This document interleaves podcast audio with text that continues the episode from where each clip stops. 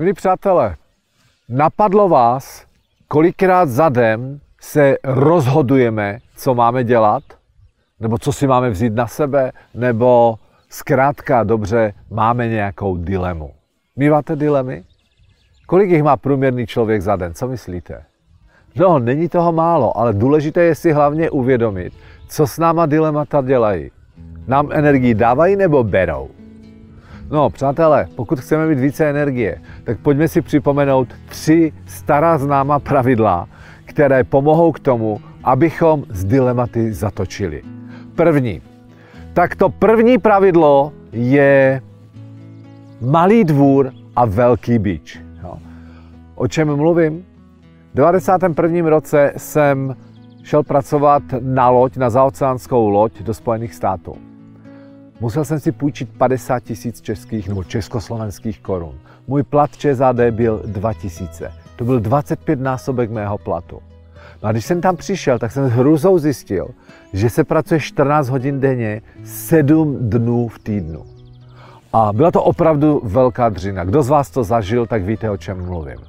A měl jsem dilema, já bych se nejradši vrátil. Jenomže víte co, to dilema bylo velice rychle vyřešeno.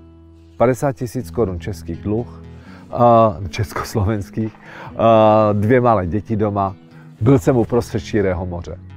Prostě nešlo se říct, že ady je, já jdu pryč. Zkrátka musel jsem to překonat. A víte co?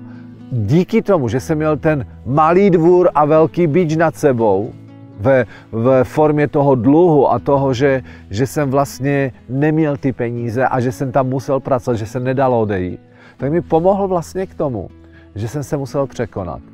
A kdo ví, jak by to dopadlo s mojí podnikatelskou dráhou, kdybych se právě tam nenaučil, jak překonat i tu nejtěžší zátěžovou situaci.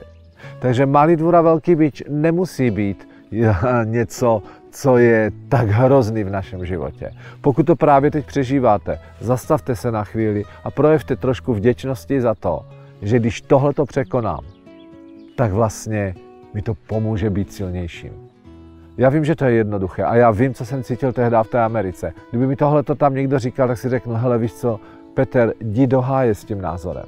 Dnes po, po těch letech říkám, že já rád spolupracuji s lidma, kteří, kteří mají ten, ten bič nad sebou. Samoživitelka, která má dvě malé děti a, a prostě uh, takový obchodník, on, on nebude sedět na kafi dvě hodiny. Prostě ví, že ve dvě hodiny jde pro děti do školky a že ty telefonáty musí udělat teď. A pokud je neudělá, tak nevydělá. A takoví lidé většinou, když to překonají a vydrží, tak pak jsou hodně úspěšní. Druhá věc. Uh, to je, to je jak ve vrcholovém sportu. Tady jsme na hřiště. Já se vás něco řeknu. Představte si sportovce, který chce dosáhnout na olympiádě na medaili a chce vyhrát olympiádu. Já se vás zeptám, když bude měsíc před olympiádou, bude přemýšlet nad tím, že si teďka dva, tři dny nepotrénuje, nebo se mu necítí moc dobře, nebo bude, bude řešit, jestli, jestli půjde na diskotéku do rána tancovat, a bude, bude váhat a bude mít dilema, jestli má jít běhat, protože venku prší. No ne, protože pokud chceš vyhrát olympiádu. Tak, tak tohle jsou mini překážky, o kterých jsem tady mluvil. Přátelé, zase budu mluvit k obchodníkům. Máte takovou olympiádu ve své práci, kde víte, že ten, ten úspěch je pro vás důležitý? Potom takovéto dilemy neznáte. Ti z vás, kteří tím jenom pla, plavou tou, tou řekou toho obchodu a, a, a dělají to proto, protože chtějí vydělat trochu víc peněz, ale nemá to pro ně smysl, tak potom je lepší do kanceláře. Protože obchod je nejlépe placená dřina, ale nejhůře placené flákání. To už víme. Takže silná vize je ten, ten, ta druhá připomínka. No a třetí, to jsou jasné zásady. O čem mluvím? Přijdete do restaurace a je tam uh, špičková restaurace. Je tam 30 top, top skvělých jídel. Od diviny přes ryby, přes, přes hydinu, úplně úžasné speciality. Argentinský biftek, všechno tam je. Jedno jídlo lepší než druhé. A je tam jedno vegetariánské k tomu. A já se vás zeptám, když tam přijde vegetarián, bude mít, bude mít trouble vybrat si z těch 30 jídel? Nebude, protože má jasnou zásadu. Já maso nejím.